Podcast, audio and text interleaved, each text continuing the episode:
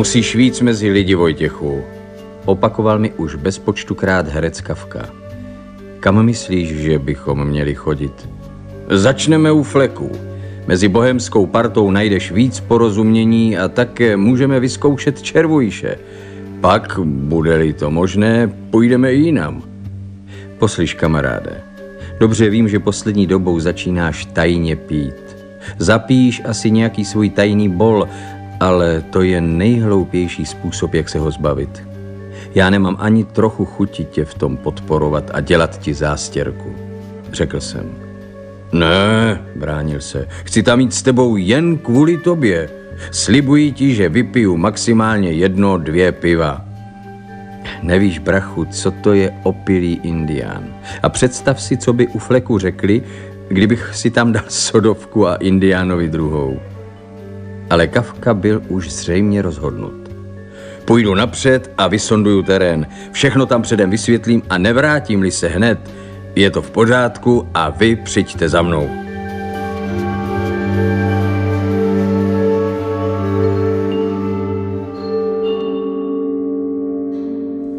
Po jeho odchodu jsem chtěl vyzkoušet, co si o tom myslí Červujš.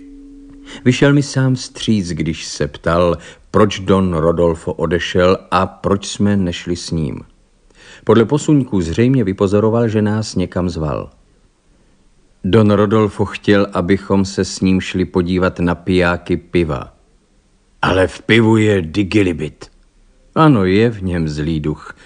Napřed dělá lidi veselé, pak spitomí a nakonec pláčou nebo jsou zlomyslní, nadávají a perou se. Tak pojď, půjdeme se s nimi prát. Byl jsem při tom, kdy Francouz Frias byl posedlý zlým duchem kořálky a zastřelil 2 peóny. Don Rodolfo je slaboučký a nemůžeme ho tam nechat samotného. Naše podvečerní porada se protáhla a Kavka, který se nás nemohl dočkat, pro nás přišel. Všechno jsem připravil, dostanete chlazené sodovky, nikdo se neurazí. Pan Stárek sice chtěl, aby Červujš ochutnal alespoň malou skleničku, ale ustoupil od toho, když jsem mu řekl, že by mu to mohlo zachutnat a opilý indián, že se nezná, že by mohl skalpovat jeho i všechny flekandry. Půjdeme. Zábava u našeho stolu se omezovala na přemlouvání, abych nechal indiána pít, aby byla legrace. A já musel do omrzení opakovat, že by je legrace brzy přešla. Abych zavedl hovor jinam, vyprávěl jsem o různých Červujšových bojích. Z vedlejší místnosti pojednou zaznělo sborem: Já se tu nebavím v tom lokále smradlavým, uřízněte mi hlavu, ať mám nějakou zábavu. Červujš spozorněl a začal škemrat. Pokusil jsem se mu tu duchaplnost nějak přeložit, vlastně přepracovat, aby rozuměl jejímu humoru. On to ovšem pochopil tak, že mu dávají vinu za pokaženou náladu. Já taky zaspívám. Řekni jim, ať mlčí. Zaklepal jsem na sklenici a Červujš zanotoval svou válečnou píseň plnou divokých skřeků. Jak nádherné jsou ty písně. Jak rád jsem je poslouchával na pokraji pralesů i v prériích a bylo by to jistě zajímavé i pro flekandry. Ale zde to bylo doslova ošklivé. Nehodilo se to nijak do tohoto prostředí. A ještě horší bylo, když začal zpívat svůj smutek a pivnicí se rozezvučilo zoufalé Otáj! Budeš povídat, že nepije, začali mi vyčítat. Vždyť ten chlap je jako slíva, brečí nám tu, jako by už bylo ráno. Ono ho to přejde. Nadýchal se jen výparů z piva a není na to zvyklý. Řeknu mu, aby zaspíval Kavkovu válečnou píseň. Uklidnil jsem společnost. Za chvilku zpívala celá místnost a také ze sousedních lokálů sem doléhalo Kavko, Kavko, černý ptáku. Přišel kočébr se svým košíkem s malou velkou. Červujš zkusil štěstí a vyhrál několikrát za sebou, ale nezajímaly ho vyhrané škatulky, nýbrž systém hry. Nechal proto hrát jiné, dal si hru vysvětlit a vymýšlel, jak by se dala zkombinovat s indiánskými hádankovými hazardy. Vyhrané krabičky z cukrátky chtěl zahodit, ale když jsem mu řekl, že s nimi potěší pány kluky, kteří za ním běhávali v houfech, schoval je do kapes a těšil se na první příležitost. Po chvíli ho začal zajímat Bosňákův košík, hlavně kudla s držadlem ze srnčí nožky. Bosňák v něm postřehl kupce a zaklepal mu na rameno. Kup, brate! Červujš si nebyl jist, jak se má zachovat k tak důvěrnému oslovení cizího člověka, podíval se na Bosňákovu hůl a okamžitě jsem postřehl, že by se byl nejraději do velkého chlapa pustil. Pak se pro jistotu zeptal, co je to, brate? Není to nějaká nadávka? To je čaraha, mladší bratře. Můžeš mu říkat emáta, starší bratře. Ale on přece není můj bratr. Není, ale v jeho domovině si tak lidé mezi sebou říkají. Je větší, ale přepral bych ho. Ten nůž bych chtěl mít. Ale to poklepání na rameno ať si nechá, nebo bude bit. Když jsem to Bosňákovi přetlumočil, neprojevil nechuť k zápasu a také flekandři byli pro každou legraci. Zatímco se budoval ring, vyjednal jsem podmínky zápasu. Regulérní zápas bez surovostí, ale chyť, jak můžeš. Vyzdvižení do vzduchu a hození na zem dovoleno. Všichni se tomu smáli, protože nikdo nevěřil, že by malý indián mohl toho kolohnáta vyzdvihnout, jen já jsem věděl, že je to jediná šance. Kudla stála 35 krejcarů. Vyhraje-li Bosňák, koupím ji za korun. Prohraje-li, dá kudlu zdarma. Věděl jsem, jak zápas dopadne, protože jsem s Červujšem často křížkoval. Měl medvědí sílu, kterou neoslabila ani jeho nemoc. Jedině Bosňákova výška byla výhodou proti jeho síle. Netrvalo dlouho a Červujš nesl Bosňáka na rameni jako pytel. Potom ho nadhodil a než se kdo nadál, ležel na zemi. Červujš se obrátil, sedl na svou židli a nalil si sodovku. Bublinky se mu líbily, když však přiložil sklenici k ústům, zaperlili se mu do nosu. Pojal k nápoji nedůvěru a postavil sodovku na stůl. Bosňák právě protestoval, že prý nebyl poražen na lopatky. Můžeš pokračovat, brate, ale raději mu dej kudlu. Nebo si napřed spočítej žebra. Můžeš si být jistý, že podruhé s tebou praští ještě z větší výšky. Předtím si s tebou jenom tak hrál. Bosňák nesl porážku trpce, ale ještě víc litoval ztraceného zboží i výdělku. Nakonec se sebral a odešel. Přibelhal se první pražský prorok pravé pražské povětrnosti, rozdával své lístečky a sklízel krejcárky i pětníčky, kdo mu co dal. Přišel také k indiánovi, zadíval se na něho, ale lísteček mu nedal. Ten by tomu nerozuměl a jistě zná počasí líp než já. O tomto člověku, který se jmenoval Fiala, se tvrdilo, že je nevzdělaný a negramotný, protože se podepisuje 3 křížky. Ale ve skutečnosti to byl písmák, filozof a polyglot. Negramotnost předstíral, aby se spíš věřilo jeho předpovědím, z kterých měl slušné živobytí. S Červujšem se spřátelil a občas si pak pro něho přišel a vzal ho na procházku. Indián v něm získal nového pata. Jakými byli přáteli, to jsem se dozvěděl, až když doma v pralesích vyprávěl o stařičkém Amakovi, dobrém čaroději, který volal déšť. Dlouho jsem nechápal, koho tím myslí, ale když vyhledal ve své bedně svého černobílého ducha, po našem prostě vystřiženou papírovou siluetu a řekl mi, že se s jejím tvůrcem poprvé seznámil ve vesnici pijanů, upamatoval jsem se. Starý Fiala uměl kromě předpovídání počasí i takovéhle věci. Čert ví, jak se ti dva ale dorozuměli. Naši návštěvu u národa pijanů přerušil příchod malého Ferdy Sirky Evropa. Flekandři se těšili, jak se Indiánovi bude tato atrakce líbit. Ubožák se u každého zastavil, každý mu řekl Ferdo vyskoč a Ferda vyskočil, zamečel a dostal krejcar. Dárce se pobavil a Ferda putoval o židli dál. Jediní, kdo se nesmáli, jsem byl já a Kavka. Červujš se mračil a my jsme se nějak styděli za naši civilizaci. Indián mne prosil, abych mu vysvětlil, proč to Ferda dělá a proč se tomu lidé smějí. Řekl jsem, že prodává oheň a jeho vedlejší výdělek je v tom, že sám sebe a svou nemoc zesměšňuje. Až k nám přijde, řekni mu, ať neskáče ani nemečí. Koupíme si od něho oheň a já mu za něj dám žlutý kámen, aby si mohl jít odpočinout. Vždyť je nemocný. Když k nám přišel, řekl jsem mu, Ferdo, Indian chce, abyste před ním neskákal a nemečel. Koupí si od vás jen sirky. Z jeho vděčného pohledu jsem nabyl jistoty, že svou blbost také jen simuloval. U Flekandrů vyvolalo pohoršení, že jsem Ferdovi vykal. Zvětšilo se ještě ve chvíli, když si Červujš vzal krabičku zápalek, zaplatil za ní korunu a potom pohladil Ferdu po hlavě s dojemnou něžností.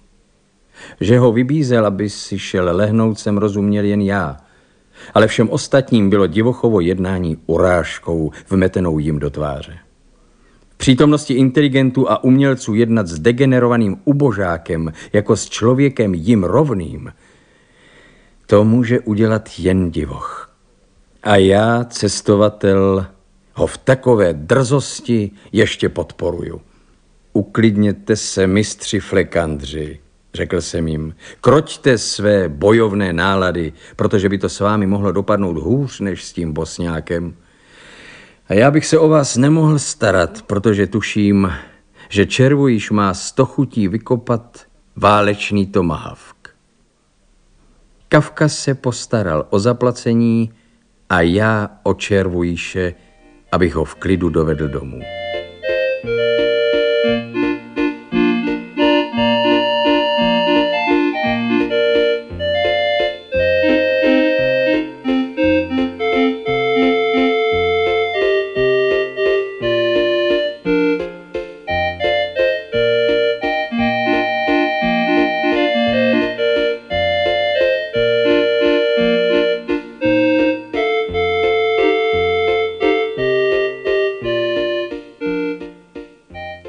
V mé pracovně a 4 dalších místnostech stále ještě ležely haldy sbírek, které bylo třeba zpracovat a skatologizovat. V takových chvílích se dával Červujš tiše, ani nedutal. Jednoho dne, když jsem byl zase zabrán do práce, mne vyrušil. Chvíli kolem mne tiše obcházel, pak si začal pobrukovat v naději, že ho okřiknu a navážeme hovor. Když jsem si ho nevšímal, položil mi ruku na rameno. Nech toho na chvilku, prosil zkroušeně. Potřebuju něco vědět. No tak jen ven s tím, co pak tě trápí. Byl jsem docela rád, že mne vyrušil, alespoň si trochu odpočinu.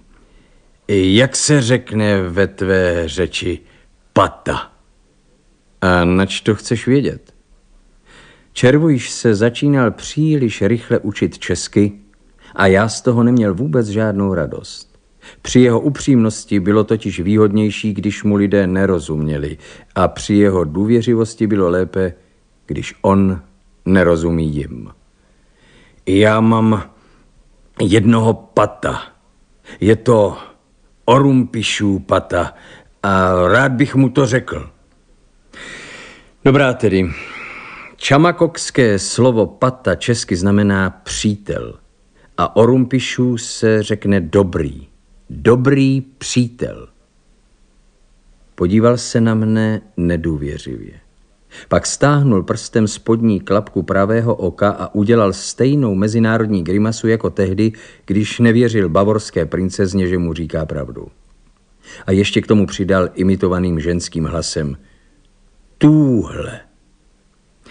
Přines sem bednu se slovníčky, požádal jsem Červujše. Hledal jsem v předtištěných slovnících, vydaných Berlínským muzeem, do kterých jsem povinně vpisoval indiánská slůvka, ale k mému podivu tam slovo pravda chybělo. Hledal jsem tedy v čamakokském slovníku, který jsem sestavil sám. Tam nebylo také. No to přece není možné, říkal jsem si, obejít se bez tohoto slova v běžném hovoru. Jistě jsem ho nesčíslněkrát sám používal. Pravda se řekne ompa. Hledám pod o, ale mám ompa, ompišů, orumpišů. Dobré či krásné, krásnější, nejkrásnější. Listuji dál a najednou mi padne do očí. Nioši kušia, ne lež. Už jsem, jak se říká doma. Čamakokové mají stejné slovo pro pravdu jako pro krásu. Divný národ.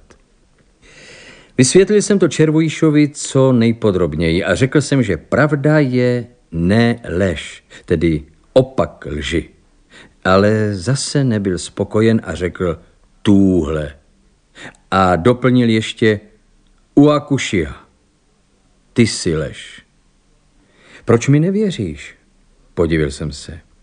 Protože to tak nemůže být. Je to zrovna naopak. Včera tady byl ten maličký kulaťoučký. Říkáš, že taky cestoval v dalekých krajích. Věřil jsem ti, i když nevypadá na to, že by dovedl chodit dlouhé pochody, že by uměl lovit, že by se ubránil a uživil. Není to tvůj pata, to jsem mu viděl na tváři.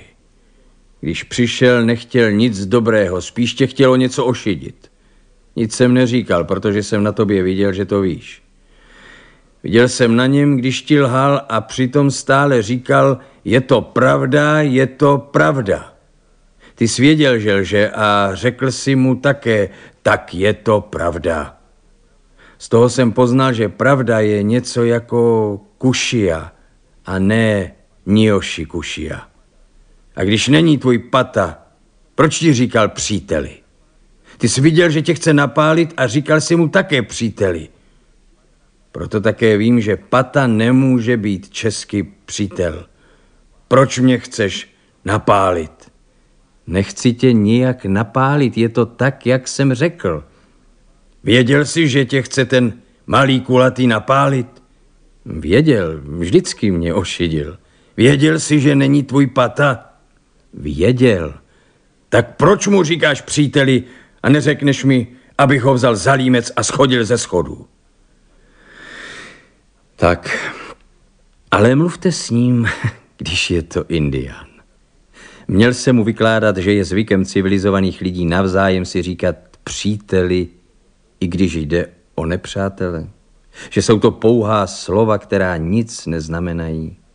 A vysvětlovat mu, proč jednáme docela přátelsky s lidmi, o nichž víme, že nás chtějí ošidit a že nás už dokonce ošidili.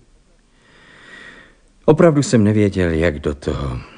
A tak jsem tyhle nepříjemné věci nějak zamluvil. Jenom mne trápilo pomyšlení na okamžik, kdy se Červujš vrátí k Čamakokům a bude jim vyprávět o mých krajanech.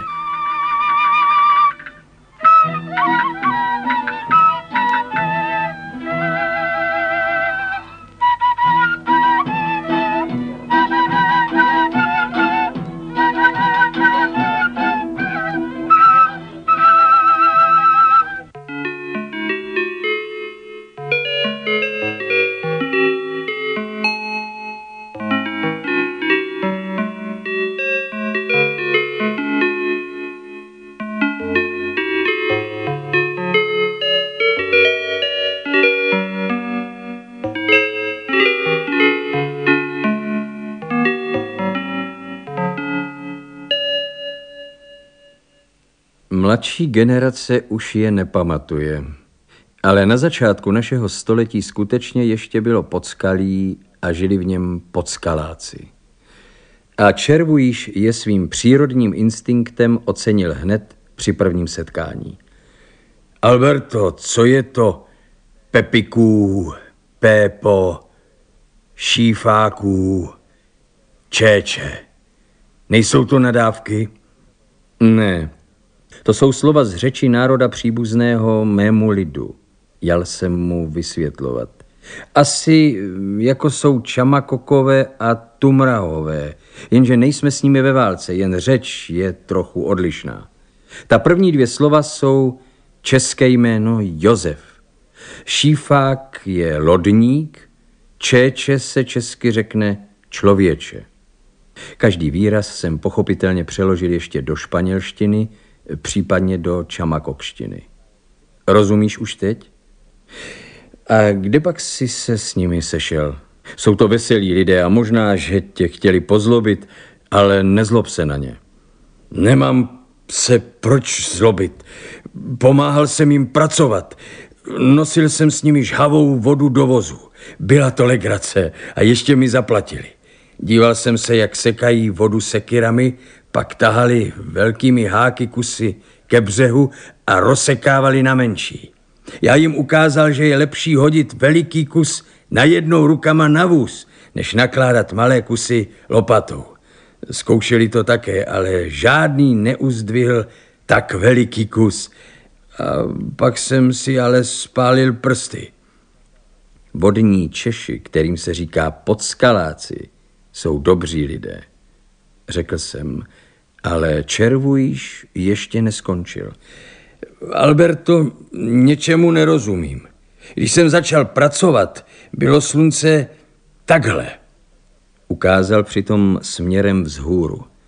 Když jsem přestal, bylo tak. Odchýlil ruku v úhlu, který odpovídal asi hodině. A za to jsem dostal bílý kámen. Kolik bílých kamenů bych dostal, kdybych pracoval tak a tak. Ukázal na východ a západ, čili od slunka do slunka. Chceš vědět, kolik bys dostal, kdyby ti někdo vždy tolik platil, nebo kolik vydělají oni za celodenní práci? Chci vědět oboje. Když je za slunce tak a tak bílý kámen, pak je za celý den 10 bílých kamenů. Ale kdybys chtěl pracovat za plat, jako pracuješ u dřevorubců doma, dostal bys jen 3 nebo 4 bílé kameny. Číslice jsem mu ukazoval prsty na rukou. Zamyslil se. Nešidí je patroni tak jako nás bílí dřevorubci? Šidí, ale ne tak mnoho. Nedají si to líbit. Kdyby je šidili víc, přestali by pracovat a patroni by museli dělat sami. Netušil jsem, že jsem tím zasel dračí semínko, z kterého později vznikla generální stávka všech čamakoků. Červujš počítal na prstech. 3-4 kameny denně, za 2 dny asi 7. 7 kamenů stojí v Bohemii 1 dobrá košile. Na 1 špatnou řídkou košili musíme v pačeku pracovat celý měsíc. Porážet sekyrami stromy je těžší, než sekat tvrdou vodu. Tam vadí horko a prací se ještě víc potíš. Tady vadí zima, ale prací se zahřeješ. Broukal si chvíli pro sebe a pak řekl nahlas. Nešidí je tolik jako nás, ale šidí je přece. Také bych jim mohl dát nějaký dárek. Dobrá, vezmi 2 kameny, kup cigára. Uděláš jim radost a budou vědět, že jsi náčelnický synek. A tak Červujš našel nové pata, alespoň na zimu, dokud Vltava byla zamrzlá.